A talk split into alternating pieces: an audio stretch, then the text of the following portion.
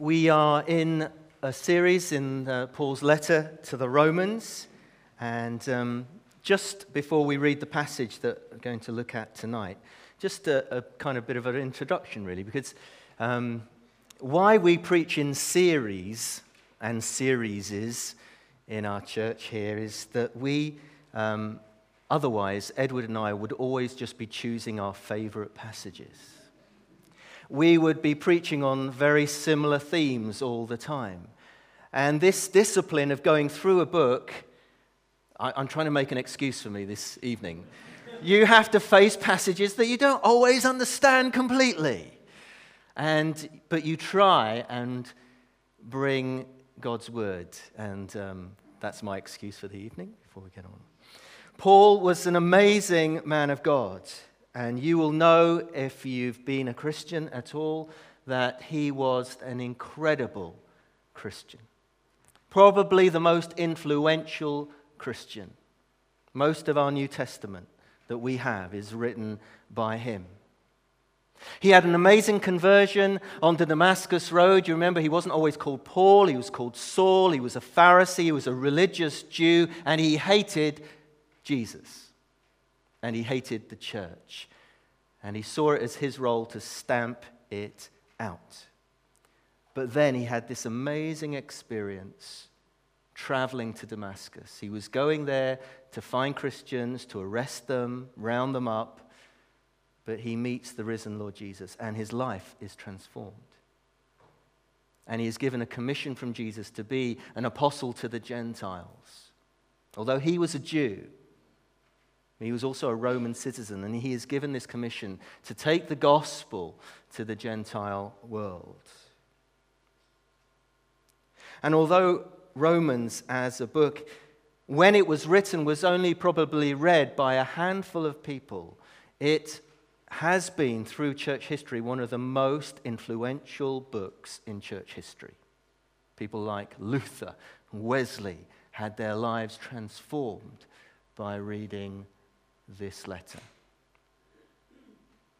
And what Paul is seeking to do, some people have called it Paul's gospel. I don't think it's, it's Paul's attempt at a gospel, as in Matthew, Mark, Luke, and John. But it is Paul at his kind of most theological, in a way, setting down, trying to understand the implications of the fact that Jesus saves. This is the understanding of, of trying to get to grips with this letter to the Romans. He is trying to fathom out all the implications of what it means that God became a human being to save us. And he begins to write that out in the letter to the Romans. And so we come to this passage, uh, Romans chapter 3. One other detail, just to let you know, is that the small church in Rome was made up of Jews and Gentiles. And they weren't always getting along really well. So he writes What advantage then is there in being a Jew? Or what value is there in circumcision? Much in every way. First of all, they have been entrusted with the very words of God. What if some do not have faith? Will their lack of faith nullify God's faithfulness? Not at all. Let God be true and every man a liar, as it is written, so that you may be proved right when you speak and prevail when you judge. But if our unrighteousness brings out God's righteousness more clearly, what shall we say? That God is unjust, unjust in bringing his wrath on us? I'm using a human argument. Certainly not. If that were so, how could God judge the world? Someone might argue if my falsehood enhances God's truthfulness and so increases his glory, why am I still condemned as a sinner? Why not say, as we are being slanderously reported as saying, and as some claim that we say, let us do evil that good may result. Their condemnation is deserved. What shall we conclude then? Are we any better? Not at all. We have already made the charge that Jews and Gentiles alike are all under sin. As it is written, there is no one righteous, not one. There is no one who understands, no one who seeks God. All have turned away. They have together become worthless. There is no one who does good, not even one. Their throats are open graves, their tongues practice deceit. The poison of vipers is on their lips. Their mouths are full of cursing and bitterness. Their feet are swift to shed blood.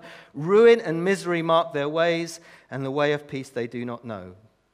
There is no fear of God before their eyes. Now we know that whatever the law says, it says to those who are under the law, so that every mouth may be silenced and the whole world held accountable to God. Therefore, no one will be declared righteous in his sight by observing the law. Rather, through the law, we become conscious of sin. But now, a righteousness from God, apart from the law, has been made known, to which the law and the prophets testify. This righteousness comes uh, from God, comes through faith in Jesus Christ to all who believe. There is no difference. For all have sinned and fallen short of the glory of God, and are justified freely by his grace through the redemption that came by Jesus Christ. God presented him as a sacrifice of atonement through faith in his blood. He did this to demonstrate his justice because in his forbearance he had left the sins committed beforehand unpunished. And we'll stop there, actually.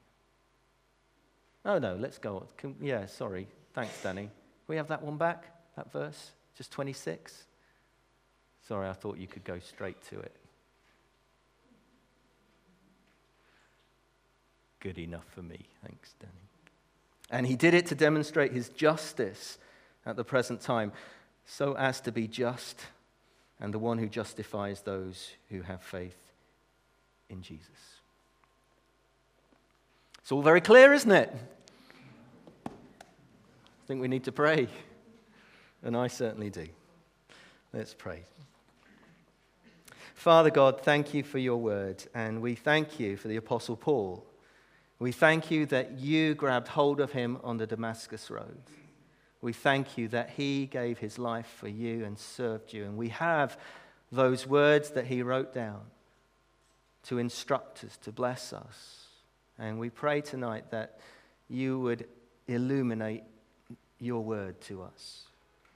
And it may be different to each one of us here tonight, but that you would just bring to light in our own hearts and minds what you would have us hear tonight. In Jesus' name and for your glory. Amen. Amen. You've heard some of these um, good news, bad news jokes. Um, they're around everywhere. There was a Baptist minister, apparently, who was a keen golfer, and uh, he was so mad on golf, he would pray, God, is there going to be golf in heaven? And uh, apparently, the Lord answered once, and he said, Well, there's good news and there's bad news. The minister said, Oh, well, what's the good news? He said, Yes, there is golf in heaven. He said, Brilliant, what's the bad news? And he said, You're teeing off tomorrow.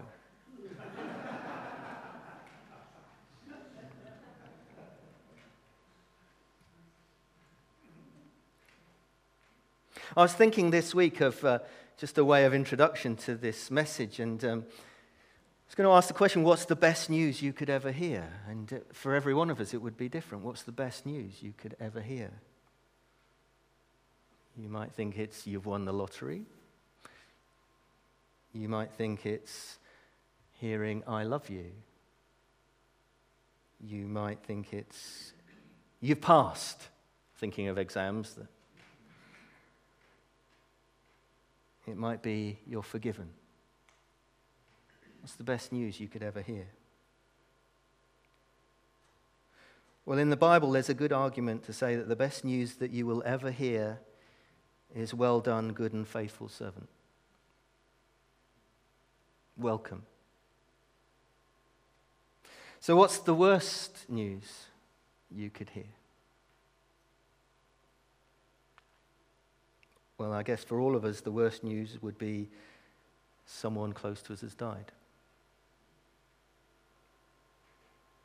Or, I'm sorry you have cancer, or something like that. Or, I don't love you anymore.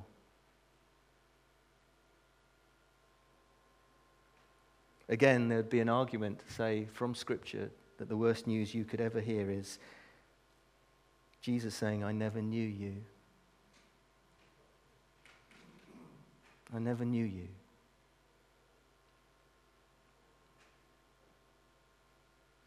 Paul has already in chapters 1 and 2, if you've been with us over those weeks, and if you haven't, um, don't worry, but in those chapters, he has made a case, an argument, basically about bad news. He has argued that we are all under God's judgment. We are all accountable for our sins. We are all without excuse. And we all need salvation. And by nature, we are objects of his wrath. That's pretty bad news, isn't it? And just in case you haven't got the message, Paul starts another chapter on the same theme. And when you read this amazing letter, you would be forgiven to think that this negative focus, certainly in the first three chapters, leaves us wondering why on earth Paul calls it the gospel. Because the gospel, the word, means good news.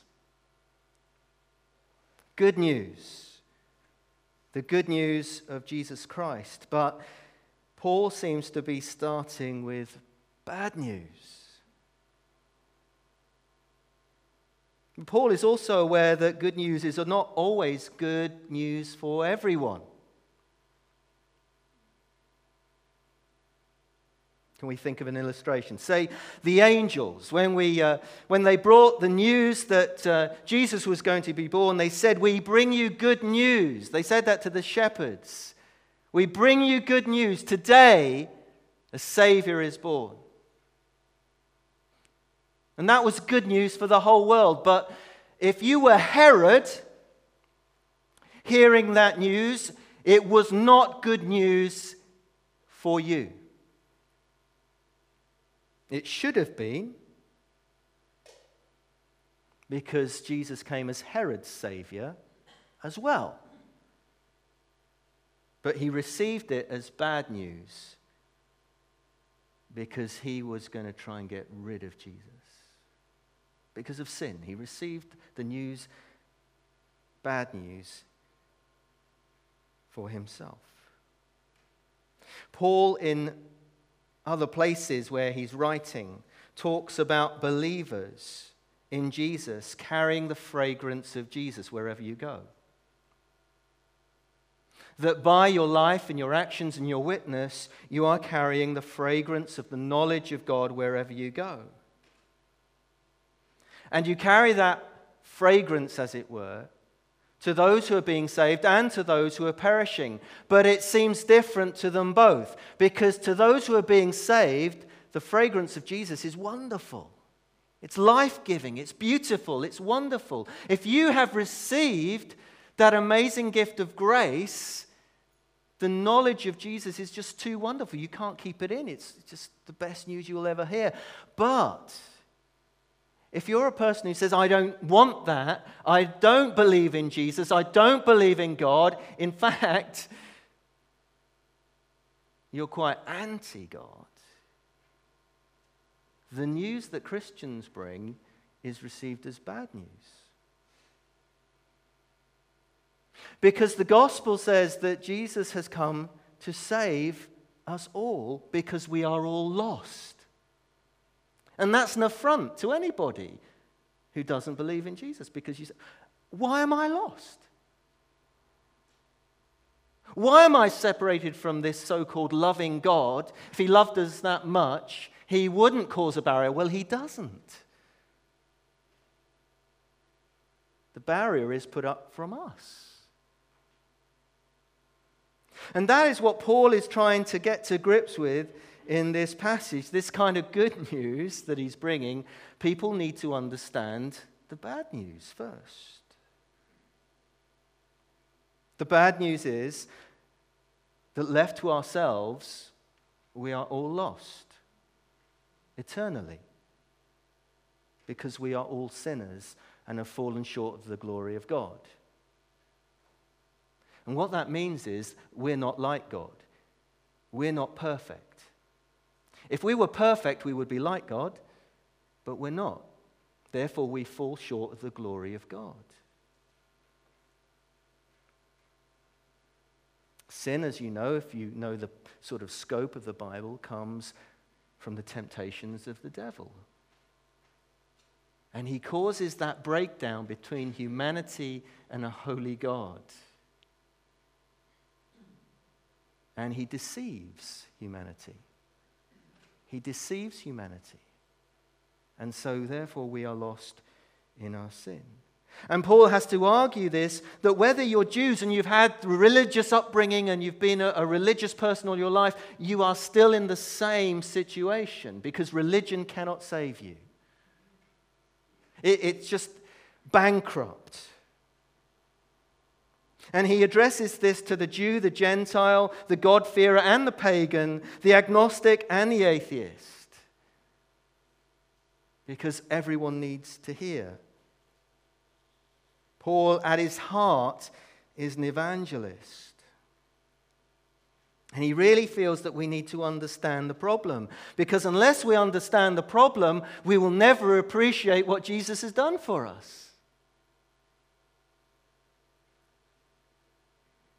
And in our human nature, we will seek to find the loopholes, the wriggle room, the excuses that we can come up with.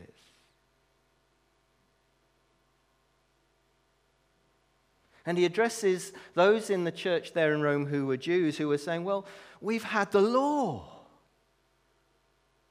You know, all the history of the patriarchs and Abraham and Isaac and Jacob and Joseph, all through. We have been God's chosen people. And Paul is saying, Exactly, but what did you do with it? You were entrusted with God's message for the whole world, yet you kept it to yourself. And not only that, you've twisted it and made it such a burden for people that they cannot see God.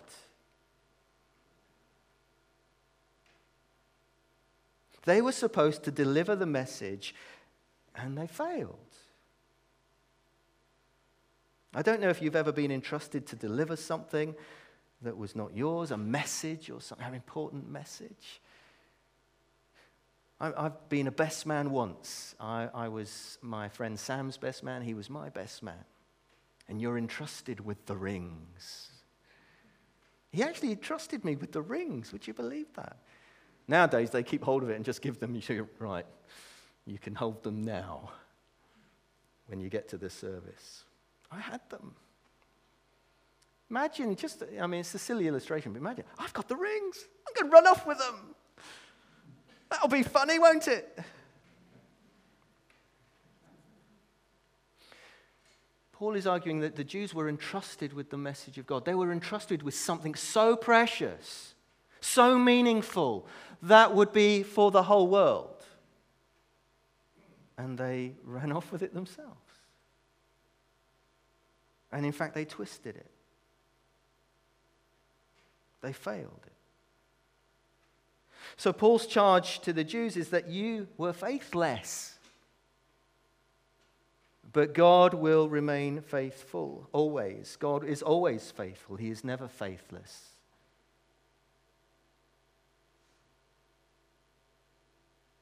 When you read through the Old Testament, you quickly see how quickly humanity loses its way again and again and again. Even the great people of faith in, in the Bible were Moses or David or the kings of Israel.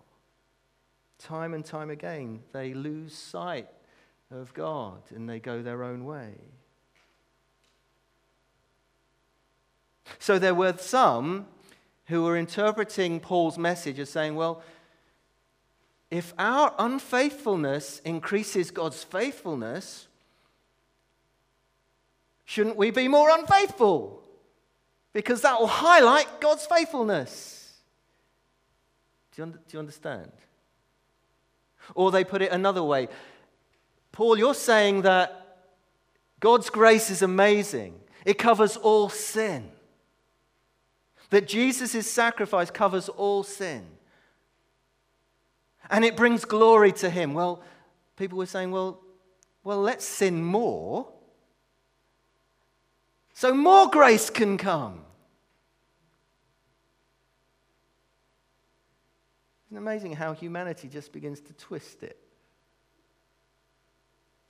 And Paul, he's quite, he's quite tough on them, isn't he? He's quite, you know, he, he would be a blunt northerner. You just speak it how it is, you know. No, no messing about. I mean, we, you know, those of us from the south, we like, you know, we don't like upsetting people. We don't, you know, we're trying to find a way around. Will they still like me? Paul is true to the Word of God, true to the revelation that he has, and he doesn't beat around the bush. And it offends people.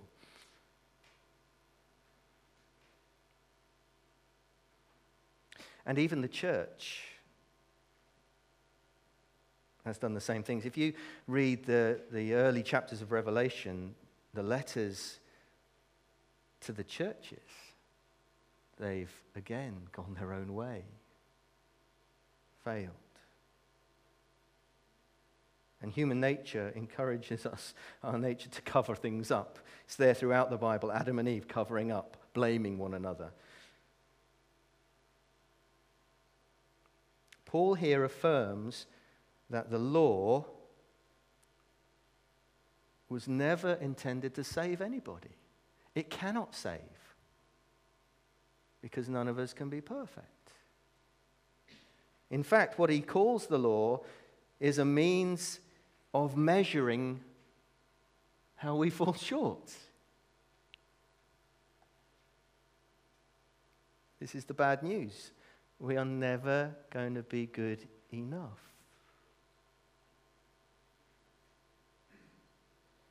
You depressed enough yet? What he is saying is to the church there that both to Jew and to Gentile, to those who have come to Christ from a pagan background or whatever, because it was a melting pot, we're all the same. All of us need Jesus. And we come to faith in Christ by His grace. None of us can earn it, it is a free gift of God.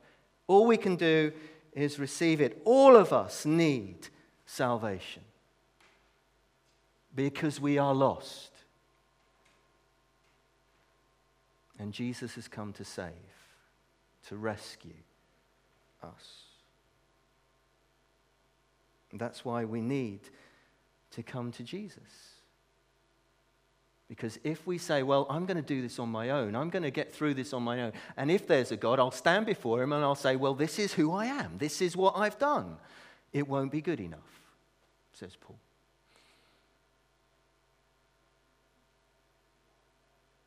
Or to the person who says, well, there is no God, and I'm going to stake my life on it, and I'm going to stake eternity on it, and when I die, there's nothing. And Paul will get on to that when he talks about the certainty of the resurrection because of Jesus. We need to come in repentance and faith to Jesus, who is the only one who can forgive our sins. No one else can. No one else can forgive our sins. No one else can make us right with a holy God.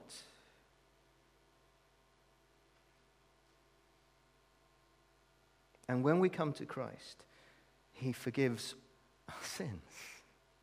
And He begins to change us. And He begins to challenge us. And put His finger on areas of our lives and say, well, that, That's the bit I want to deal with next.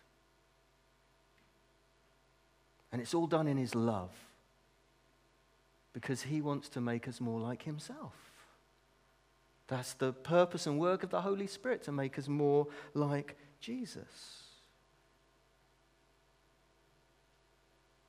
And the rescue mission is through the cross of Jesus Christ. A poem by Louise Fletcher Tarkington begins with these words I wish that there was some wonderful place called the land of beginning again, where all our mistakes and all our heartaches could be dropped like a shabby coat at the door, never to be put on again. She's not a Christian. Do you imagine Paul, if he listened to that, he'd be screaming, There is a place! A wonderful place. It's at the foot of the cross where you can drop all your sin. It's all paid for. And have that assurance of forgiveness and that gift of eternal life. That's amazing grace. Paul wants them to understand that they have been rescued. Not that Christianity is some sort of fashion accessory. Just you can add Christianity to your life just to make it a little bit more cool.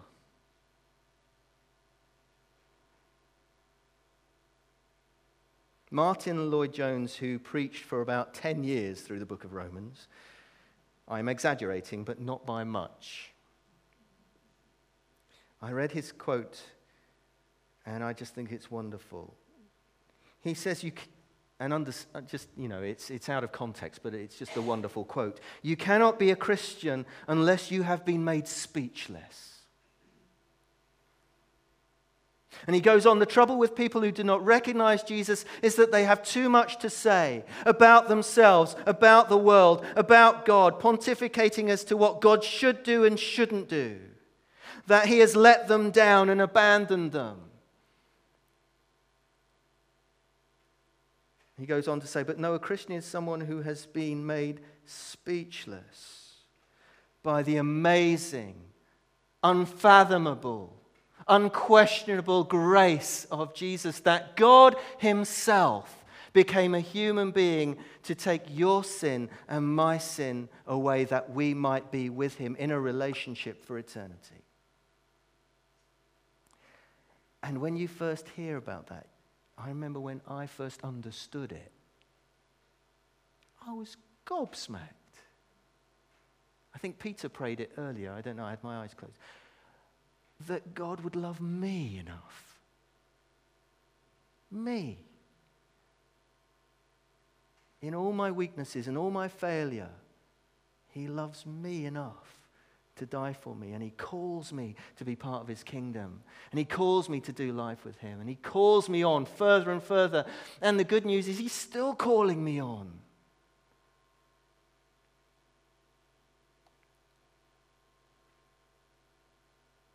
No, a Christian is someone who has seen Jesus and has nothing more to say than, Thank you for saving me. What can I say?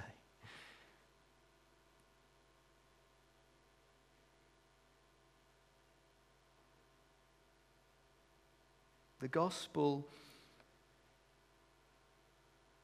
wasn't given to us for our comfort, but given for our salvation. The gospel does not guarantee you an easy life or even a happy life in the world's eyes.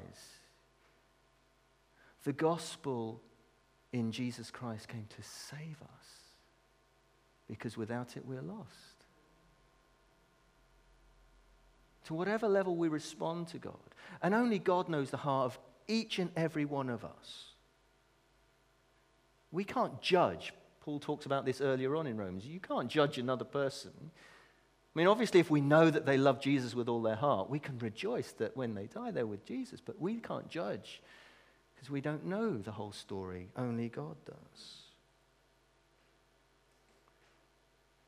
But the gospel was not given as I said earlier, as a fashion accessory. I came across this story in one of the commentaries this week of again, it seems, a, seems an odd story, but there, it was a fictitious story. There's these two guys on an aeroplane, and the air stewardess comes round and says, Please put on these parachutes. They'll make you look really great. You'll be able to pretend that you're in one of those action movies. And, uh, and the, the, stewardess is so appealing and so sort of. Um, you know, convincing. They go, yeah, yeah, we'll put on these parachutes. And they're sitting on the plane, and they, after a while, it's, it's, it's really uncomfortable sitting on a parachute, and yours looks awful. So what it looks on me, I don't, I don't need this parachute. What are we wearing this for? And the writer says, Imagine the same scenario if the air stewardess comes around and says, The plane's going down, will you put on these parachutes because we're jumping? It'd be a different scenario. Give me a parachute. I need a parachute. The plane's going down, we're jumping. The gospel was not given as a fashion accessory, it was given to save us. And underlying this passage, which, if you've struggled with tonight, I struggled with all week. But what Paul is saying is we all are in need. Sometimes we underestimate our lostness by thinking, well, oh, well, we're all right. But when we come to Christ, we receive salvation by faith, never earned. And then we carry that gospel wherever we go. And for some, it will be the fragrance of life. And for others, they won't want to know. It's a bad smell.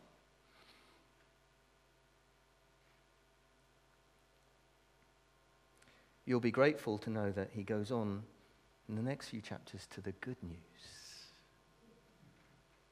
and explaining just what Christ has done and exploring the meaning of it all. But we cannot understand the good news unless we have appreciated the bad news. Let's pray together. Father God, thank you that you love us in such an amazing, amazing way. Thank you, Jesus, that you were prepared to step out of heaven. You, the maker of heaven and earth, and humble yourself to become a human being that we might be saved. We will never have the words to thank you enough. We will never fathom the reason why you love us so much. But we are so grateful so grateful. And we want to pray tonight for our friends, our family, those who do not yet understand the good news. And we ask, Lord, that you would keep on knocking on the door of their lives and that you would keep on using us as witnesses for you.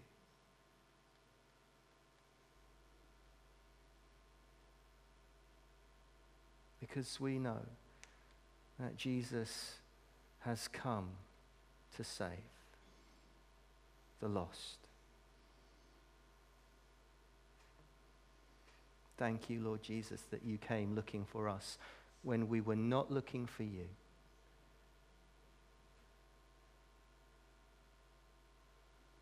And you died for us. You conquered the grave, and you're coming again. And we want to hear the best news ever. Welcome, good and faithful servant. When we've run this race, when we've fought the fight, and we meet you face to face. May that be our aim in our life. To live for your glory, Lord. In Jesus' name. Amen. Amen. Amen. we're going to sing in response. Um, let's stand as we sing.